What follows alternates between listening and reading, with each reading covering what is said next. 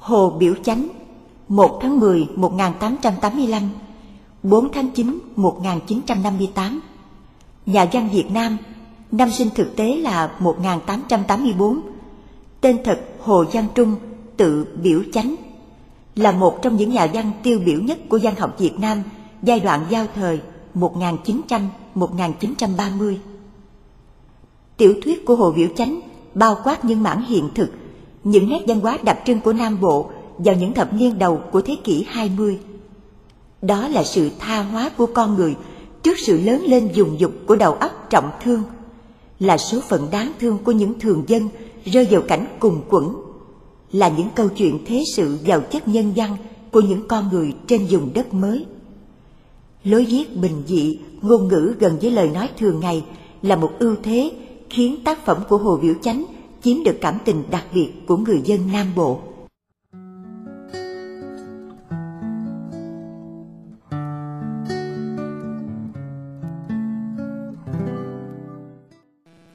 Sau đây, xin mời quý thính giả theo dõi tiểu thuyết Lời thề trước miễu của Hồ Biểu Chánh với sự tham gia diễn đọc của Thi Mai, Kiên Phụng, Thanh Bình, Huy Hồ, Thiên Bảo và Ngọc Trai. Do trang web hồ biểu chánh.com thực hiện.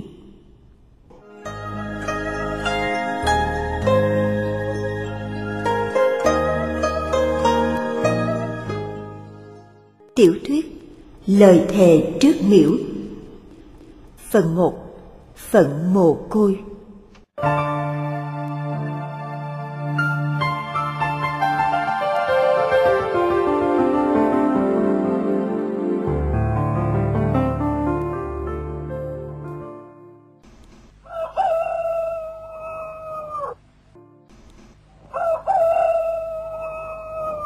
Trời gần sáng, trong mấy xóm ở dọc theo khúc lộ từ cầu mồng gà lên chợ cần duột, gà gáy gian rân tiếp nhau kêu nông phu thức dậy mà đi ra ruộng. Bên hướng đông trời giăng mấy cụm mây đen để án mặt nhật chưa cho lố lên. Tuy vậy mà bên hướng tây dừng trăng khuyết treo lững đững trên không đã nhượng bước nên phai lợt lu mờ không còn tỏ rạng như hồi canh khuya nữa. Cỏ pha sương ướt ngọn lúa dợm trổ sóng lưng. Cô Đào là con ghẻ của hương trưởng tồn, gánh một cái bánh ú với bánh bò, xung xăng đi lên chợ mà bán. Cô vừa mới được 20 tuổi. Tuy con nhà nghèo lại một cô cha nên mặc quần áo vải đen, nữ trang thì chỉ đeo một đôi bông tai chuỗi mà thôi. Nhưng mà mặt mày cô đề đạm, tướng mạo cô nghiêm trang, vì từ lúc ngây thơ đã thấy những thảm trạng trong nhà nên cô ảo não trong lòng, ít nói ít cười. Mà hễ có dịp vui làm cho cô phải cười, thì mặt như trăng rằm, miệng như hoa nở. Cô đi ngang qua cái gò mã là chỗ có cái mồ đất của cha cô là Hương Hào Quý. Chết chôn tại đó hồi cô mới lên 12 tuổi. Thì cũng như mọi bữa trước, cô dây mặt ngó vô gò mã, tưởng tượng hình dạng của cha. Cô bưng khuâng Nhớ lúc cô còn nhỏ, hễ cha đi xóm về thì ôm cô hung hít, hễ cô đau thì bồng cô lên võng mà đưa. Nhớ người xưa, cô đương cảm động trong lòng, bỗng thấy trong gò mã có một người xăm xăm đi ra lộ. Cảnh vắng trời khuya, tứ phía không người, cô phát sợ nên hồi hộp trong ngực. Thình lình người đi ra đó kêu hỏi. Phải chị đó hay không chị hai? Cô Đào đứng lại mà ngó, người ấy ra tới, cô nhìn lại thì là Lân. Em ruột của cô, 17 tuổi, đầu đội nón đỉ đen, mình mặc một bộ đồ vải trắng cũ. Cô để gánh dựa lề mà hỏi. Em làm giống gì ở trong đó? Đi thi về hồi nào? Em về hồi chiều hôm qua, mà buồn quá em không muốn về nhà. Từ hồi hôm đến giờ, em nằm một bên mã của cha. Em nằm chi đó? Em thi rớt rồi chị hai à. Trời đất ơi, thi rớt hay sao? Lân ngồi chồm hổm một bên gánh bánh của chị, khoanh tay trên đầu gối, nước mắt chảy ròng ròng. Cô Đào đứng lặng thinh mà ngó mông một hồi chậm rãi mà nói. Em đi thi hổm nay, ở nhà má giái gian hết sức, má giái dòng hồn của cha giúp cho em thi đậu, đặng em đi học nữa, sao khỏi cực tấm thân. Má hay em thi rớt đây Chắc má buồn lung lắm á Lân cứ ngồi im liềm. Cô đào thở dài, rồi để cây đòn gánh trên lề đường, dán vạt áo ngồi một bên em. Bóng trăng lờ lạc, đồng ruộng vắng teo. Cô ngó thấy em khóc, cô bắt động lòng, nên cô cũng ứa nước mắt. Cô cúi mặt mà nói tiếp. Má đụng cậu năm năm nay Tuy chị em mình khỏi đói khát Nhưng mà tấm thân mình khổ não biết chừng nào Hãy sai thì cậu chửi mắng tưng bừng. Mà cậu chửi thì cứ chửi cha mình hoài Chị buồn hết sức. Em cũng biết cậu có muốn cho em đi học đâu. Cậu muốn để em ở nhà, Tặng cậu cho em ở đợ. Mà khóc cần hết nước mắt Mà năn nỉ hết sức. Nên mới chịu để cho em học luôn đến bây giờ đó. Hôm nay em đi thi, Cậu ở nhà cứ cằn nhằn hoài. Cậu nói, học làm chi? Bài học đặng ở không đi chơi, Chứ học giống gì? Ở đỡ ít năm cho biết nghề làm ruộng Rồi chừng lớn mướn ruộng mà làm. Cũng no cơm ấm áo được vậy. Cậu lại hầm hệ em thi rớt Thì cậu đợi em liền. Không cho học hành gì nữa hết. Em về nhà đây chắc là khổ lắm. Lân lao nước mắt, mà nói cứng cỏi rằng. Em nhất định không về nhà nữa. Không về nhà vậy chứ em đi đâu? Đi đâu cũng được. Nhà của mình giống như địa ngục. Về đó thì bị chửi bị rủa.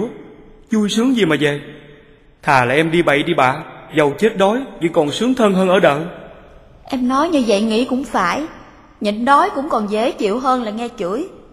Thân chị là gái Chị không biết đi đâu Nên chị phải gầm đầu mà chịu. Chứ nhiều khi chị cũng muốn chết phức cho rồi. Có đêm chị buồn quá Chị giái linh hồn cha về bắt chị theo Đang chị khỏi bị đầy đọa nữa. Thiệt như vậy Chết cho mát thân. Chứ sống mà bị cha ghẻ đầy đọa hoài Thì sống làm gì Em nhất định đi luôn Không về nhà nữa đâu. Cô đào lặng thinh suy nghĩ, rồi lắc đầu nói. Mà em không về nhà nữa Chắc là má buồn rầu lung lắm. Em không thấy thì sao? Cũng vì chị em mình mà má buồn thảm đêm ngày. Má ăn ngủ không được Nên má ốm quá. Nếu em đi mất thì thêm một nỗi sầu cho má nữa. Lân nghe nhắc tới mẹ thì buồn hiu. Cô đào nói tiếp. Hồi má lấy chồng khác Chị đã được 15 tuổi rồi Nên chị biết Năm đó lúa cao gạo kém Nhà mình nghèo khổ lắm. Nhiều bữa không có tiền mua gạo Má phải đổi lúa chịu mà lấy khoai lang Cho chị em mình ăn đỡ đói. Cực chẳng đã má phải lấy chồng. Tưởng lấy chồng đặng có chỗ nương dựa mà nuôi chị em mình. Nào già đụng cậu Thiệt cũng như mắc cái quả lớn. Lân thở ra mà nói. Xưa này em muốn trốn đi đã lâu rồi. Em còn dụ dự là em sợ má với chị buồn Nay chị cũng nghĩ em đi là phải. Vậy thì em hết dụ dự nữa. Chừng em đi rồi, Như má có lo sợ, Thì chị cắt nghĩa cho má nghe.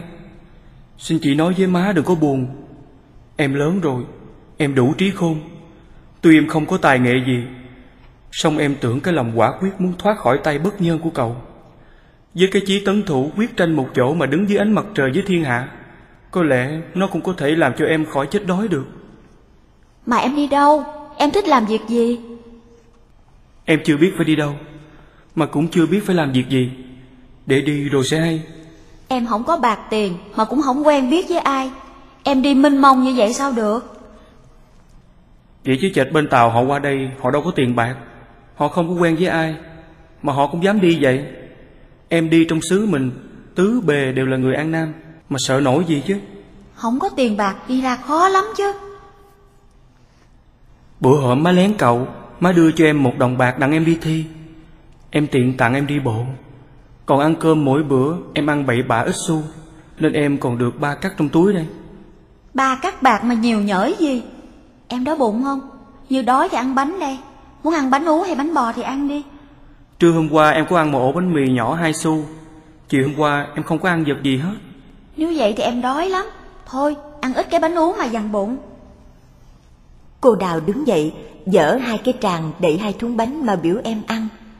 lần đói bụng lắm, nhưng mà gặp chị thì sự sầu não tràn rề trong lòng nên quên đói. Bây giờ tỏ được tâm sự rồi, trong lòng bớt buồn, nên thấy bánh khoan khoái, lật đật lấy bánh ú cắn dây lột lá mà ăn liền.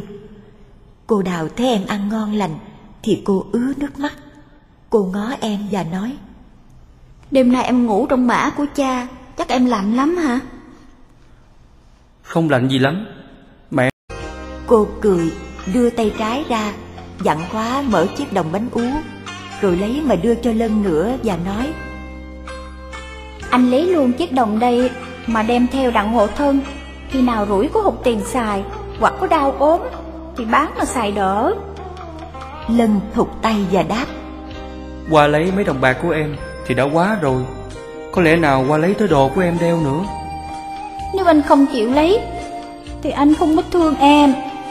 Qua mới thề hồi nãy đó Sao em còn nói qua không thương.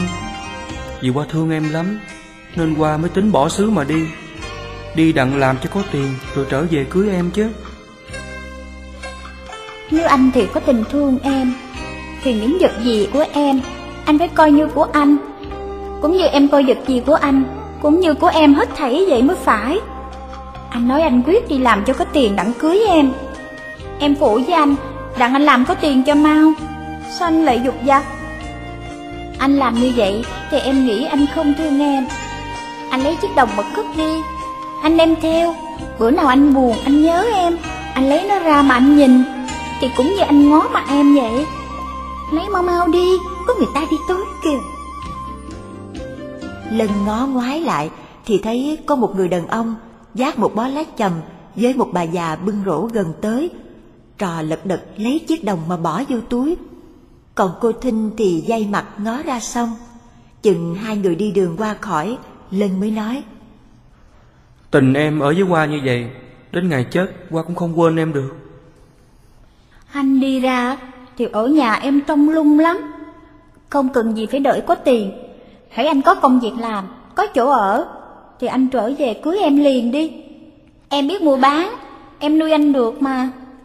Muốn mua bán thì phải có vốn mới được chứ. Anh lo quá. À. Chừng mình làm vợ chồng với nhau rồi Mình sẽ tính mà. Hai vợ chồng làm tới không đủ cơm ăn sao mà sợ? Không sợ sao được. Mà theo ý qua Hãy qua làm chồng em Thì qua không cho em làm gì hết Em cứ ở không ăn rồi đi chơi. Bắt em phải làm công việc cực khổ Qua chịu sao được? Có hại gì đâu. Như giàu á thì mình sung sướng với nhau. Còn như nghèo á thì phải chịu cực với nhau chứ. Không được. Chồng thì phải nuôi vợ Phải làm cho vợ sung sướng. Chứ cưới vợ mà bắt vợ phải làm cực khổ Thì thà đừng cưới. Anh nói như vậy á Chừng anh cưới em về Anh phải cất nhà lầu cho em ở mới chịu Qua cũng muốn cho được như vậy lắm. Qua đi rồi Ở nhà em phải giái nghe không? Giái cho qua giàu to Rồi em muốn sung sướng cách nào cũng được hết thảy Anh dám mua hộp xoàn cho em đeo Dám sắm xe hơi cho em đi chơi hay không? Dám chứ. Hễ qua có tiền Thì tiền của qua cũng là tiền của em. Em muốn giống gì cũng được hết. Trong đời này qua chỉ thương có ba người Là má qua Chị hai qua với em mà thôi qua tính đi đây, Đi đặng làm ăn mà cho có tiền, Mà nuôi ba người mà qua thương đó. Qua chắc sớm muộn gì qua cũng sẽ có tiền. Mà hễ có tiền Thì phải có cho nhiều, Đặng qua nuôi hết ba người, Làm cho ba người đều được sung sướng. Em nói chơi với anh, Chứ không phải em muốn cho anh giàu. Đặng, em đeo hộp xoàn đi xa hơi đâu. Em muốn làm sao cho mình có một cái tiệm, Rồi hai đứa mình mua bán chơi vậy thôi. Mua bán khá lắm hãy có thời á Mình làm giàu dễ ợt Em muốn mình buôn bán mà làm giàu. Đặng tí em hết nói An Nam không biết buôn bán. Lân với Thinh ngó nhau rất nồng nàn, rất gian díu tình tứ tràn trề, song không phát hiện ra ngoài được. Mặt trời đã lên cao, cô Thinh mới nói, Em đi nãy giờ lâu rồi. Thôi để em về Kẻo má em sai bày trẻ đi kiếm cô xếp miếng giấy nhật trình mà bỏ túi và nói tiếp, Hồi nãy em thấy anh á, Em lấy tờ giấy mà đi Làm bộ như đi tiêu. Bây giờ phải cất giấy Chứ cầm về sao được? Thôi anh đi mạnh giỏi nha. Anh đừng có quên em Em trông lung lắm. Cô nói dứt lời rồi muốn đi, Lân rưng rưng nước mắt mà nói, Em ở nhà Qua cũng giái cho em mạnh giỏi cô Thinh đi không đành, nên đứng trơ trơ, mắt cứ ngó Lân, dường như muốn nói chuyện chi nữa. Mà rồi cô chảy nước mắt và bước chân đi chỉ nói ơi em về. Lân ngó theo Ruột đau từng đoạn. Ngó cho tới chừng cô Thinh quẹo lại chợ rồi mới thôi. Trò dây mặt vô nghỉu Thấy trên bàn thờ còn một ngọn đèn leo lét Trò nhớ lời thề thốt hồi nãy Thì trò châu mày suy nghĩ Rồi chậm hẩm đi lại chợ. Bộ quả quyết lắm. Trên chợ Cần Duột đi xuống gần tới cầu Mồng Gà Có một xóm chừng 10 cái nhà nằm dựa theo lộ Bên phía tay trái. Cái nhà đầu cất thuộc vô trong xa một chút. Nhà cột dầu, lợp lá, ba căn nhỏ nhỏ. Phía sau lại có kề một cái nhà nhỏ để nấu ăn và nuôi vịt nuôi gà. Trước có sân, sau có giường, mà từ trước ra sau chẳng có trồng cây chi khác hơn là cao với chuối. Cao còn tơ nên coi sung lắm, còn chuối thì nhờ có bùn ngoài ruộng móc lên đắp gấp thường nên con nhảy sung xê, lá đơm rậm rạp. Cái nhà này là nhà của hương trưởng tồn. Sớm mơi, chừng lối nửa buổi, bà hương trưởng tồn ở sau giường đi ra trước sân. Tay ôm năm sáu tàu chuối, lại có cầm một cái dao bầu. Bà để mấy tàu chuối ở giữa sân, rồi ngồi rọc lấy lá, sắp có hàng mà phơi. Bà vừa mới 40 tuổi, nên tóc còn đen, răng còn chắc, nhưng mà hình dốc bà ốm, da mặt bà dùng, lại diện mạo coi có sắc buồn thảm. Bà đương lui cui rọc lá, ông hương trưởng tồn trong nhà bước ra, đứng tại cửa cái, tóc xụ sợp, mắt ngó chừng ngoài lộ. Ông đã trên 50 tuổi rồi, mà sức lực còn mạnh mẽ, nói tiếng nghe rảng rảng Nước da ông mét mét, cặp mắt ông lừ đừ, tóc của ông vừa mới bạc hoa râm, còn râu thì ông để hai bên mép rồi hớt nhọn như rạch cá trê, làm cho bộ tướng ông coi hùng tráng mà u ám. Vì cô Đào lên chợ bán bánh chưa về, ông thức dậy chưa có rượu điểm tâm, nên bộ ông buồn bực quạo quọ lắm. Ông trợn mắt ngó bà mà hỏi. Sao ông chịu ra phía sau mà rọc lá? Cứ rọc mấy bụi chuối trước đây hoài, cội cọc hết cái rủi còn gì? Tôi đốn lá sau giường đây chứ Còn chối nữa. Thiệt như vậy chứ Tôi đốn đằng sau Tôi mới ôm ra đây tôi rọc mà phơi cho dốt dốt Đặng chiều có sẵn cho con đào nó gói bánh Ông rầy việc này không được, coi bộ ông không vừa ý, nên ông tính kiếm việc khác mà rầy nữa. Ông ngồi chồm hổm tại cửa, tay gãi đầu nghe sạc sạc mà nói. Việc của con đào thì để nó về rồi nó làm. Bà cứ lo làm giùm cho nó hoài. Nó cực khổ Mình ở không làm giùm cho nó chút đỉnh có hại gì nó làm giống gì mà cực khổ. Thư gói bánh ú đổ bánh bò rồi đem lên chợ mà bán. Mà bà nói cực. Thôi thì bà để cho nó ở không ăn rồi đi chơi. Bà hơi cưng con bà hoài, tôi ghét quá. Bà cưng thằng Linh nên nó mới hư rồi đó. Bà cưng con đào, đố nó khỏi hư nữa.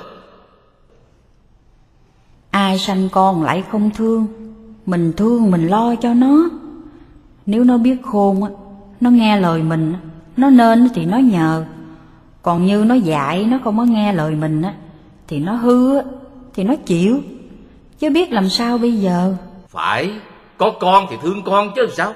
Mà con nào kìa? Chứ tuồng mắt thằng Lân, nó giống dòng thằng cha nó, thấy dễ ghét quá, mà thương nổi gì? Tôi biểu để nó đi ở với người ta, đang tập cho nó biết làm ruộng, sao nó có nghề nghiệp với người ta. Bà cãi tôi, xong xong xin cho nó đi học. Nó đi học mấy năm nay, tốn cơm, tốn áo quần, rồi có ích gì đâu. Thằng đó bà học cái giống gì? Đi vô hí vô thực, học làm du côn, rồi bung đi mất mấy tháng này đó. Bà thấy hay không? Bà ứa nước mắt, cầm dao đi vô nhà và nói. Thằng Lân nó đi mất đó là tại ông Chứ có phải nó theo du côn du cái nào đâu Sao bà tại tôi? Hãy thấy mặt nó thì ông hầm hầm muốn ăn thịt nó. Ông cứ đánh chửi nó hoài. Nó khôn lớn Nó chịu không được. Tự nhiên nó phải trốn mà đi Chứ ở như vậy chịu sao nổi. Bà nói tôi độc ác lắm hả? Ông có độc ác hay không á, Thì ông biết lấy chứ. Ông còn muốn cãi nữa.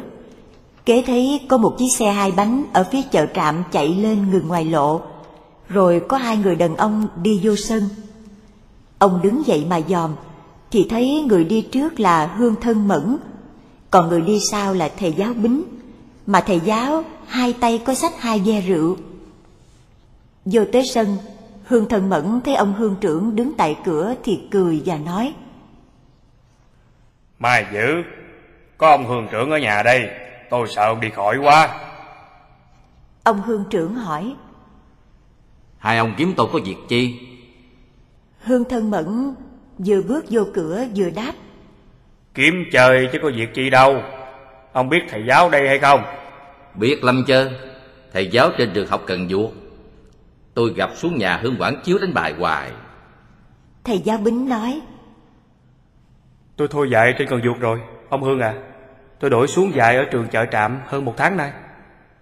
À Té ra bây giờ thầy xuống dạy với chợ trạm hay sao Thưa phải, À thôi Mời hai ông vô nhà Tại căn giữa có để một cái bàn với bốn cái ghế đẩu.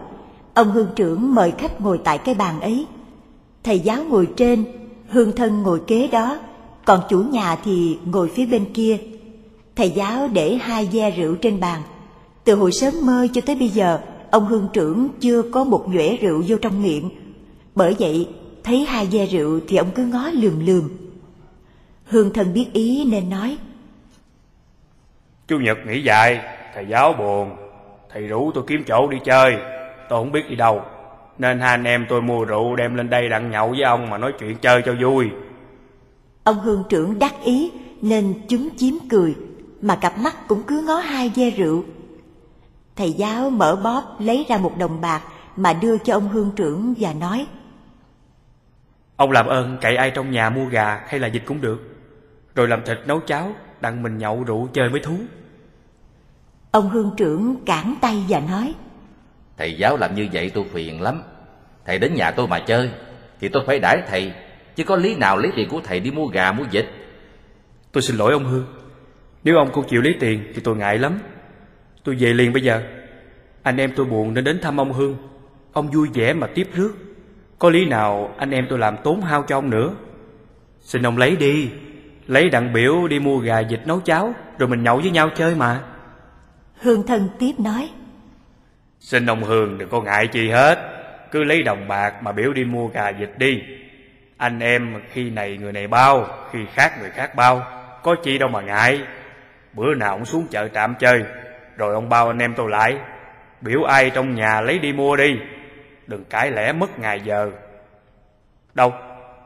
Ông có ly cho lần ít cái. Đặng uống giả trước một hai ly cho ấm bụng. Rồi chừng ăn cháo mình sẽ làm thiệt. Ông hương trưởng phải chịu thua. Ông kêu bà ra mà đưa đồng bạc và nói. Đây nè Thầy giáo đưa tiền Cậy bà mua giùm gà vịt Làm thịt đặng nhậu chơi. Bà làm mau mau nghe không? Bây giờ bà coi còn khô gì đó Bà nướng cho một miếng đặng nhậu đỡ. Như hết khô á, Thì kiếm cho ít trái ổi hay khế gì cũng được. Bà đi xuống nhà sau, Ông bèn bước lại bàn thờ, Lấy một cái nhạo với ba ly nhỏ đem lại. Thầy giáo dành chiếc rượu vô nhạo, Rồi lao ly, rót đầy ba ly. Rượu bọt dung trùng, Coi ngon lắm. Chủ khách hớn hở mời nhau, Kẻ nói người cười, Mà nhất là ông hương trưởng bấy giờ vui lắm. Chứ không phải quạo quọ như hồi nãy nữa. Rượu vừa thấm họng Thì ông hương thân hỏi ông hương trưởng rằng Ông ngồi chức hương trưởng lâu lắm rồi. Sao không lo lên chức hương sư chơi? Ôi tôi không cần. Hương gì cũng là hương. Đi nhóm hay cúng đình Mình cũng có rượu thịt nhậu được vậy. Cần gì phải lên chức hương sư hay là chủ cả? Nói như ông vậy sao được?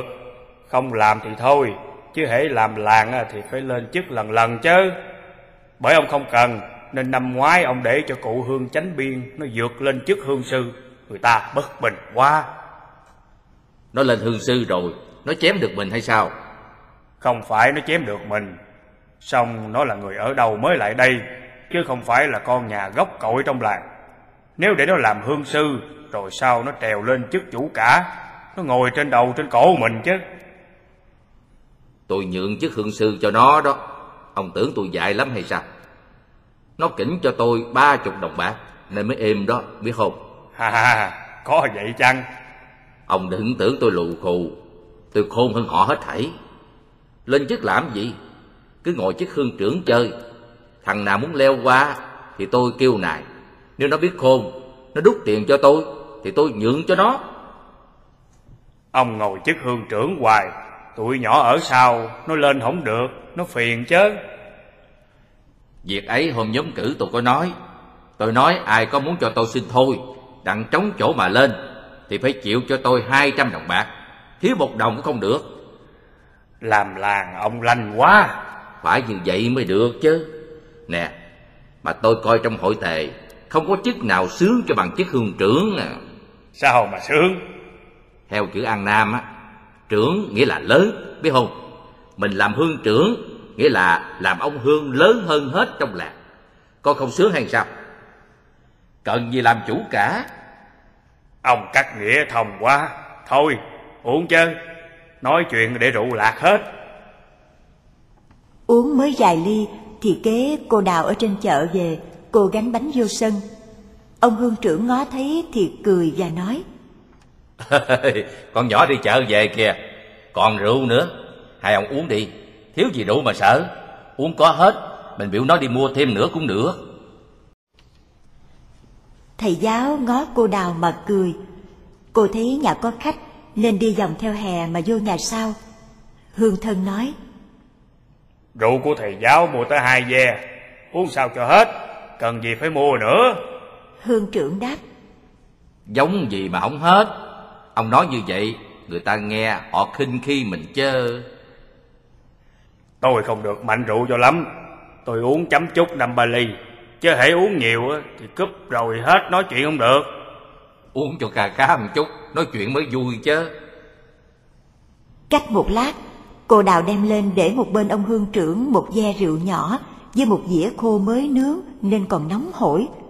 Ông hương trưởng cười và nói, Ê, Chà chà Bữa nay con nhỏ Nó kiếm được khô cá hố Nó mua chứ.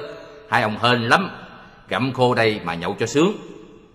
Ông đẩy dĩa khô qua mà mời khách, rồi cầm ve rượu nhỏ đưa lên mà coi. Cô đào xây lưng đi xuống nhà sau, ông bèn kêu mà nói, Đào à Phụ với má mày Mà làm gà làm vịt nấu cháo cho lẹ nó Nghe không? Như liệu làm không kịp á Thì kêu vợ thằng cai tuần tam Nó qua nó tiếp tay cho. Nấu cháo cho ngọt Đừng có làm lấy có Tao đánh chết à Hương thân hỏi hương trưởng, Con cháu năm nay trọng đến, nó được mấy tuổi rồi vậy? 20 tuổi rồi đó. Nếu vậy thì gả lấy chồng được rồi. Có chỗ nào họ nói hay chưa? Chưa. Trai đời này kỳ cục lắm. Hãy con nhỏ đi ra Thì chúng nó cứ theo chọc ghẹo. Mà không thấy đứa nào nói tiếng chi hết. Tại ông gắt quá, nên họ sợ, không dám tới họ nói cái gì. Đâu có tôi gắt hồi nào. Tôi trông ai tới nói Tôi gả phước nó cho rồi. Chứ để làm chi? Nó là con ghẻ. Chứ phải con ruột của tôi hay sao Mà tôi làm khó dễ? Ông nói như vậy, thôi à, để tôi làm mai kiếm đầu heo ăn chơi. Nó là cháu của ông. Ông coi chỗ nào phải Ông nói với tôi Thì tôi gả liền. Nè nè Uống chứ. Hai ông sao uống lù thù quá ông hương trưởng rót rượu mà ép khách, rồi ông nhậu thêm một ly coi ngon lắm. Ông đã xình xoàng dây mặt xuống nhà sau mà kêu, Đào à Dạ. Lên đây biểu coi nào. Cô đào săn áo ngang, hai tay ướt men, ở dưới nhà sau lơn tơn đi lên. Ông hương trưởng hỏi, Có gà việc gì hay không? Thưa có Má đừng làm một con gà và một con vịt. Ừ được Làm gà trước đi Rồi luộc xếp phai bưng lên đây Dạ Làm cho bao ra Mẹ con bay chậm như rùa Cứ dạ dạ hoài Mà không thấy gì hết cô đào trở xuống nhà sau. Thầy giáo nói, Đi thủng thẳng vậy chứ. Ông thúc quá, làm sao cho kịp. Còn sớm mà, chưa đói đâu. hương thân hỏi, Mỗi ngày ông uống chừng bao nhiêu? Ôi cái đó chừng đổ gì Có nhiều thì uống nhiều Có ít thì uống ít Bao nhiêu cũng được Như không có rượu được hay không? Không được. Nếu không có thì buồn lắm. Bởi vậy con nhỏ đi bán bánh mỗi bữa Phải mua cho tôi một cắt. Ông nói như vậy, Nếu ông gả cháu lấy chồng rồi Còn ai bán bánh mà mua rượu cho ông uống? Mẹ nói đó chị. Tôi nói thiệt với ông Thầy giáo đây à, thầy thấy con cháu thầy thương Nên à, thầy cậy tôi làm mai Ông chịu gả hay không? Ông hương trưởng chưng hửng Ông ngó thầy giáo rồi hỏi. Thầy giáo đây. Thầy giáo bính cười. Hương thân rước mà đáp. Phải thầy giáo đây. Ông chịu gả hay không? Tưởng là ai. Chứ thầy giáo đây thì tôi gả liền. Tuổi của mình mà không gả Thì còn chờ ai nữa? Ông gả ông đòi bao nhiêu? Bán chát gì đó mà đòi. Tôi gả không Tôi không thèm đồng nào hết. Không đòi sao được. Ông phải đòi một số tiền đặng mua sắm quần áo cho cháu Và đi chợ mà làm đám cưới chứ. Làm đám cưới đám hỏi gì vậy? Định ngày nào cưới Mình anh em năm ba người tụ lại Mút da rượu Rồi uống với nhau một bữa thì đủ rồi. Ông tính như vậy thì tiện lắm. Mà bề nào thầy giáo cũng phải đưa cho ông một số tiền Đặng cho cháu sắm chút đỉnh quần áo mà về nhà chồng chứ Ông hương trưởng rót rượu mà uống nữa rồi nói. Sắm áo quần Thì ít chục đồng bạc sắm cũng đủ. Cô đào bưng lên một mâm Có một dĩa thịt gà xé phay Một dĩa muối ớt với ba đôi đũa. Ông hương trưởng lấy làm đắc ý. Ông mời khách lan xăng Khách ăn còn ông uống. Cách chẳng bao lâu Cô đào lại bưng thịt vịt Bưng cháo lên nữa. Ông hương trưởng quá chén Ông gặm cái đầu gà chưa xong, Nên ông cứ ép khách, Chứ ông ăn không được. Bà hương trưởng nấu xong rồi, Bây giờ bà mới rảnh rang, Nên lên ngồi tại bộ dáng nhà trên mà ăn trầu. Bà cứ liếc mắt ngó thầy giáo bính, Xong bà không nói một tiếng chi hết. Tiệc mãn rồi, Thầy giáo mới nói với ông hương trưởng. Thưa ông hương trưởng, Phận tôi đơn chiếc lắm. Giàu muốn cũng khó mà làm trình rang được. Hồi nãy ông nói dễ như vậy Thì tôi hết sức cảm ơn ông. Thôi để mai mốt tôi đem lên đưa cho ông năm chục đồng bạc. Ông mua sắm quần áo bao bao nhiêu tùy ý ông. Xong tôi xin ông mua một con heo đặng bữa cưới đãi hai họ. Hãy ông định ngày cưới Thì tôi mời bà con đôi ba người lên đây. Ông cũng mời khách ít người Ăn tiệc rồi chiều tôi rước dâu về. Làm như vậy ông nghĩ con có được không? Ông hương trưởng nói. Ừ, Được mà được mà Thầy muốn sao cũng được hết á Tôi đã nói là tôi dễ lắm Hương thân mẫn với thầy giáo bính cáo từ mà về. Ông hương trưởng nằm ngửa trên gián mà nghỉ. Bà hương trưởng ở nhà sau bước lên hỏi rằng Hồi nãy tôi nghe ông hứa gả con đào cho thầy giáo bính phải không? Ừ, ừ. Ông có chén rồi Ông hứa bất tử quá ừ. Sao bất tử? Thầy giáo coi bộ lớn tuổi hơn con đào nhiều quá mà gả giống gì? Ừ. Thầy chừng ba mươi tuổi chứ già cả gì hay sao? Còn gì nữa? Lại nghe in thầy có một đời vợ rồi. Tôi biết hồi thầy ở trên gần vuột á Thầy à, có cặp sách con nào đó Và thầy bỏ đã lâu rồi mà. Con đào nó nói thầy ưa mèo chó bài bạc dữ lắm. Ôi Bà đừng nhiều chuyện Hãy tôi nhất định gả là tôi gả Bà cứ nghe lời con đào hoài. Thầy giáo, thầy chịu cưới năm chục đồng bạc. Thấy thầy cưới rồi á, nó được làm thiếm giáo. Không sướng sao? Khéo làm bộ chê bài. Người ta như vậy mà chê. Làm phách được trốn theo trai với màn sâu.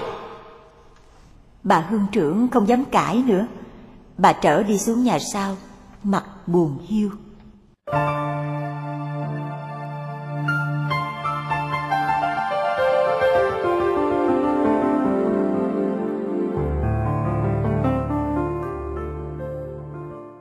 Cách 5 năm sau Trưa, cô Đào đang nằm trên võng mà cho đứa con gái của cô mới đẻ được 3 tháng bú. Thằng Khoa là con trai của cô, đã được 3 tuổi rồi. Nó đi lẩm đẩm trước mặt cô mà chơi. Một lát, nó chạy lại ôm mặt em nó mà hung và nói Con thương con Lý quá Cô Đào xô nhẹ nhẹ cho nó gian ra và nói Đừng con, để cho em ngủ Con hung nó đây đố khỏi nó thức dậy cho mà coi Thằng Khoa cười rồi đi ra cửa mà đứng Ngoài đường trời nắng chang chang, con heo giá nằm giữa gốc me nghỉ trưa, mắt nhắm liêm diêm, bụng thở hoi hót.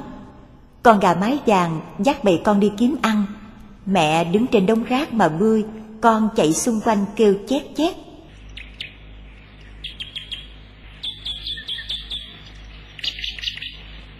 Thằng Khoa một tay vịn cánh cửa, còn tay kia thì đưa lên và thọc ngón trỏ vô miệng mà ngậm.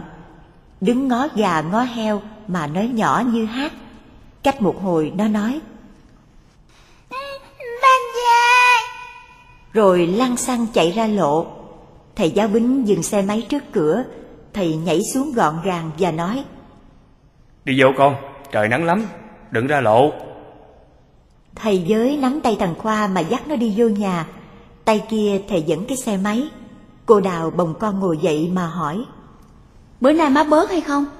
Thầy giáo bính dựng cái xe giữa gách, rồi lại ngồi trên ghế mà đáp. Bệnh coi cũng vậy, có thấy bớt gì đâu. Mình có hỏi hồi sớm mai này má có ăn cơm hay không? Tôi hỏi, má nói má ăn cơm không được.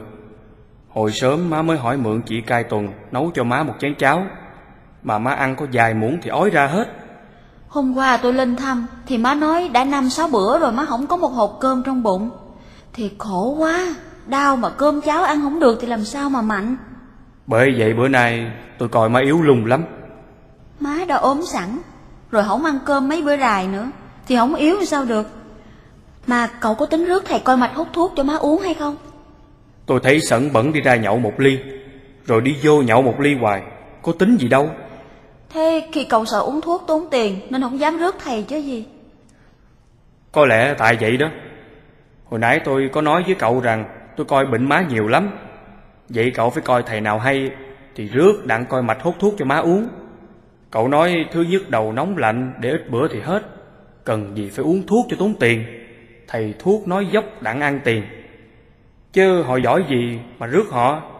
Nếu họ giỏi thì họ không chết. Nói như vậy thì cùng chuyện rồi. Thiệt, má vô phước quá. Gặp ông chồng, ông giỏi nghề uống rượu. Uống mấy lít ông cũng không biết sai. Chứ ông không biết lo việc gì hết á. Thầy giáo chúng chiếm cười mà nói. Nhờ ông ưa uống rượu nên tôi mới cưới được mình đó, mình nhớ không? Thầy nói dứt lời rồi bồng thằng Khoa mở hung.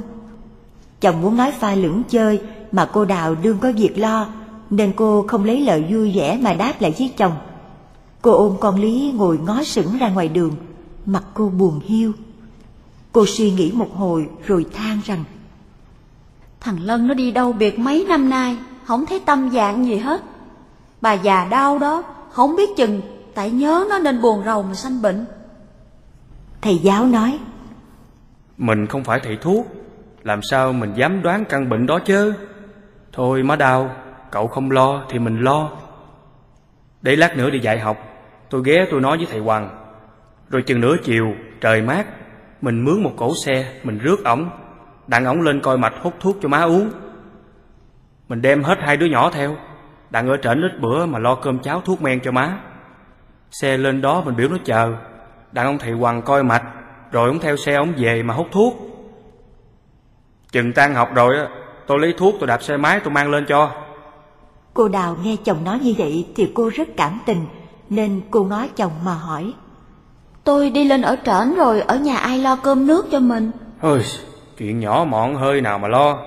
Tôi qua nhà anh Hương Thân kiếm cơm ăn. Hay à, tôi mua cơm đằng quán tôi ăn đỡ cũng được mà. Bà già đau phải lo cho bà già. Mình mạnh mà lo giống gì? Thầy giáo coi đồng hồ. Thầy đã gần tới giờ dạy học. Thầy mới lật đật vô buồn thay đổi áo quần Chừng thầy trở ra Thầy đưa cho vợ ba đồng bạc mà nói. Lấy tiền đây mà đem hờ theo. Đặng coi má muốn ăn vật gì thì mua cho má ăn. Thôi để tôi đi sớm. Đặng tôi nói trước với thầy Hoàng Và tôi dặn xe sẵn rồi chiều mát mình đi. Nè Chừng mình đi mình khóa cửa lại Rồi gửi chìa khóa cho thím cấm. Đặng chiều về á tôi mở cửa tôi vô nghe không? Thầy giáo đi rồi Cô Đào lo tắm cho hai đứa con Đến nửa chiều xe đem lại Cô mới khóa cửa gửi chìa khóa cho thím cấm Rồi bồng con lên xe Cô lại ghé rước thầy Hoàng Rồi đi lên cầu mồng gà Khi cô Đào với thầy Hoàng bước vô nhà thì thấy ông hương trưởng tồn nằm chình ình trên bộ dáng giữa mà ngủ. Ông ngáy nghe do do. Cô Đào mời thầy Hoàng ngồi, rồi cô bồng con đi thẳng vô buồn mà thăm mẹ. Cách một lát cô trở ra, mời thầy Hoàng vô coi mạch. Thầy coi mạch rất kỹ, chừng coi rồi, thầy từ mà về đặng hút thuốc cho thầy giáo đem lên cho sớm. Cô Đào đưa thầy Hoàng ra cửa, rồi cô đứng lại hỏi nhỏ nhỏ rằng Thưa thầy, thầy coi bệnh má tôi có sao không thầy? Bệnh tuy nhiều, song không sao đâu mà sợ. Tôi hút vài tháng thì mạnh. Thiêm giáo phải cần ở nuôi bà hương trưởng. Giai tổ cho uống thang đầu chịu thì có lẽ mau mạnh lắm. Dạ, xin thầy dùng với tôi. Tôi phải ráng chứ. Thầy Hoàng về rồi, cô Đào tay bồng con Lý, tay dắt thằng Khoa, trở vô buồn thấy mẹ nằm thiêm thiếp, mắt nhắm liêm diêm. Cô bạn lúc lắc hỏi mẹ muốn ăn cháo hay không. Mẹ cô không ừ hử chi hết. Cô lấy làm lo sợ, nên cô ngồi xề trên giường mà khóc. Ngoài trước, ông Hương trưởng tồn vẫn còn ngáy do do. Gần tối, thằng Khoa đói bụng nên đòi ăn cơm. May lúc ấy có vợ cai tuần tam lại thăm. Cô Đào mới cậy thím nấu giùm cho một nồi cơm và mua bốn cái trứng vịt luộc đặng dầm nước mắm mà ăn. Cơm chín rồi, cô Đào mới bới một chén mà cho thằng Khoa ăn. Rồi cô đốt đèn, ngồi than thở với thím cai tuần về sự mẹ đau. Ông Hương trưởng thức dậy thấy cô Đào thì hỏi. Ừ, mày lên hồi nào vậy? Tôi mới lên hồi chiều. Thằng giáo mới lên thăm hồi trưa. Sao mày còn lên chi nữa? Thầy giáo biểu tôi lên ở nuôi má tôi ít bữa. Khéo làm rộn. Hãy đau thì thủng thẳng rồi mạnh. Chứ nuôi giống gì? Cô Đào không thèm trả lời. Cô bỏ đi vô buồn mà ngồi một bên mẹ. Mượn tiếng cai tuần coi chừng giùm thằng Khoa. Tối một lát, thầy giáo bính đạp xe máy đem lên một thang thuốc. Thằng Khoa với con Lý đều ngủ hết. Cô Đào rảnh tay nên đi lấy siêu, nhúm lửa sắc thuốc. Rồi cô dọn cơm cho ông Hương trưởng ăn. Thầy giáo nói thầy ăn cơm rồi, nên thầy đi xuống nhà sau mà kiếm vợ và nói nhỏ. Thầy Hoàng nói riêng với tôi rằng bệnh má nguy lắm rồi. Sợ qua không khỏi đêm nay. Trời ơi! Cô Đào kêu trời, nước mắt chảy ròng ròng. Thầy giáo khuyên vợ rằng Mình phải tỉnh trí mà lo cho má, chứ khóc làm chi. Để sắc thang thuốc rồi cho má uống thử coi. Cậu kỳ cục quá! Má đau như vậy mà bộ cậu không lo chút nào hết Rủi má có bề nào rồi làm sao Cậu không lo thì mình lo Như rủi má mất Thì tôi về tôi kêu chịch mà bán con heo Đủ chôn cất má mà Cô Đào mượn thím cai tuần coi chừng siêu thuốc Và dặn hễ chừng ông hương trưởng ăn cơm rồi, Thì thím bưng dọn giùm. Rồi cô vô ngồi một bên mẹ mà khóc hoài. Thầy giáo tính đem thang thuốc lên rồi thầy về nghỉ. Mà bây giờ, thầy thấy tình cảnh như vậy, Thầy không nỡ về. Thầy nằm với hai đứa con mà quạt cho chúng nó ngủ. Ông hương trưởng ăn cơm rồi. Ông nằm trên gián mà chơi một hồi, Rồi cũng ngủ nữa.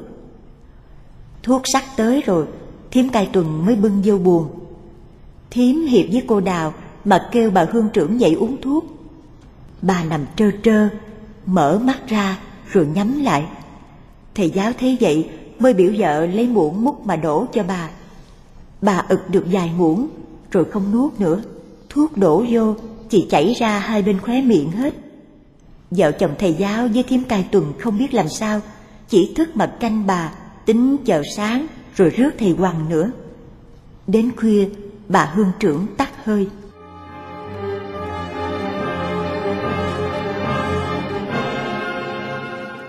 Thầy giáo kêu ông hương trưởng thức dậy mà cho ông hay.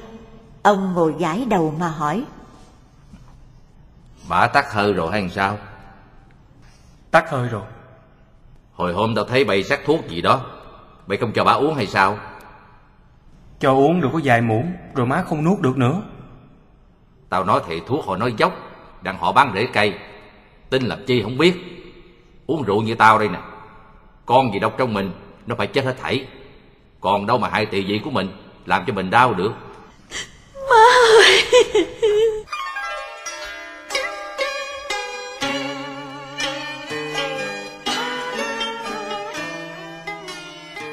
Ông bước vô buồn, đứng ngó sát bà một cái, rồi trở ra lấy rượu mà uống. Cô đào khóc mà kêu má, nghe rất thảm thiết. Thầy giáo bàn tính với vợ, rồi trời rừng đông, thầy đạp xe mà về chợ trạm. Thầy kêu chệt bán con heo, rồi đem lên đưa cho vợ bốn chục đồng bạc, đặng cậy xóm riềng mua hòm mà chôn cất bà hương trưởng cho ấm cúng. Ông hương trưởng cứ lo uống rượu, không thèm cần tới đám ma, bỏ phú cho vợ chồng thầy giáo, làm sao thì làm. Tuy làm tiện tặng hết sức, lại nhờ có làng xóm đi điếu cũng bộn. Xong chôn bà hương trưởng rồi, vợ chồng thầy giáo bồng con trở về chợ trạm, thì trong túi chỉ còn 7 đồng bạc. Hồi thầy giáo bính nói mà cưới, thì cô đào chê thầy ưa mèo chó, ham bài bạc. Ông hương trưởng tồn lấy năm chục đồng mà gã bướng, cũng như ông bán cô. Cô lấy làm bất bình, xong cô phải vâng chịu, cô không dám cãi. Vợ chồng ở với nhau năm năm nay, thiệt thầy giáo bính không bỏ tánh cũ. Đã có con mà thầy vẫn chơi bời hoài. Nhiều khi cô đào khuyên lơn dứt bẩn, mà những lời nói của cô chẳng khác nào như nước đổ trên lá môn. Thầy gạt ngang hết thảy, chẳng bao giờ thèm đếm xỉa tới. Vì vậy nên đối với thầy, cô coi tình nghĩa lợt lạc, chứ không mặn nồng như vợ chồng người ta. Nhờ có hoạn nạn này, cô mới thấy tuy thầy ham chơi bời, song thầy cũng có lương tâm. Lúc mẹ cô đau, thầy lo thuốc men. Khi mẹ cô chết, thầy lo chôn cất. Cô nhớ tới cái nghĩa cử ấy, cô rất cảm động, rồi cô mới biết kính mến chồng. Cuộc thành suy chẳng khác nào cái bánh xe, cứ lăn tròn hoài. Hễ thạnh rồi tới suy, suy rồi tới thạnh. Cô Đào đương nồng nàn tình nghĩa với chồng, kế nghe tin nhà nước bãi chức hết thảy thầy giáo làng không có bằng cấp sư phạm, định phát tiền cứu giúp cho mọi người ít tháng lương đặng ăn đỡ, rồi kiếm việc khác mà làm. Cô Đào ngó hai đứa con, cô chảy nước mắt. Thầy giáo bính thấy vợ buồn thì nói rằng Ôi, cần gì? Thôi làm thầy giáo, tôi lên Sài Gòn kiếm việc khác mà làm. Tôi ăn lương còn nhiều hơn nữa. Cách ít ngày, có giấy xuống bãi chức thầy giáo bính và cho thầy lãnh ba tháng lương. Thầy lãnh tiền rồi đưa cho vợ 10 đồng mà nói rằng Mình cất tiền đây để dành ở nhà mua gạo mà ăn. Để tôi lên Sài Gòn kiếm việc tôi làm. Hễ tôi có chỗ làm, tôi mướn phố rồi tôi sẽ về rước mấy mẹ con lên trển mà ở. Chứ bây giờ dắt hết lên trển không tiện. Thầy đi chừng một tháng rồi thầy trở về nói đã kiếm được chỗ làm ăn lương mỗi tháng năm chục đồng. Thầy bán hết đồ đạc trong nhà, trả phú cho chủ, rồi rước vợ con lên Sài Gòn.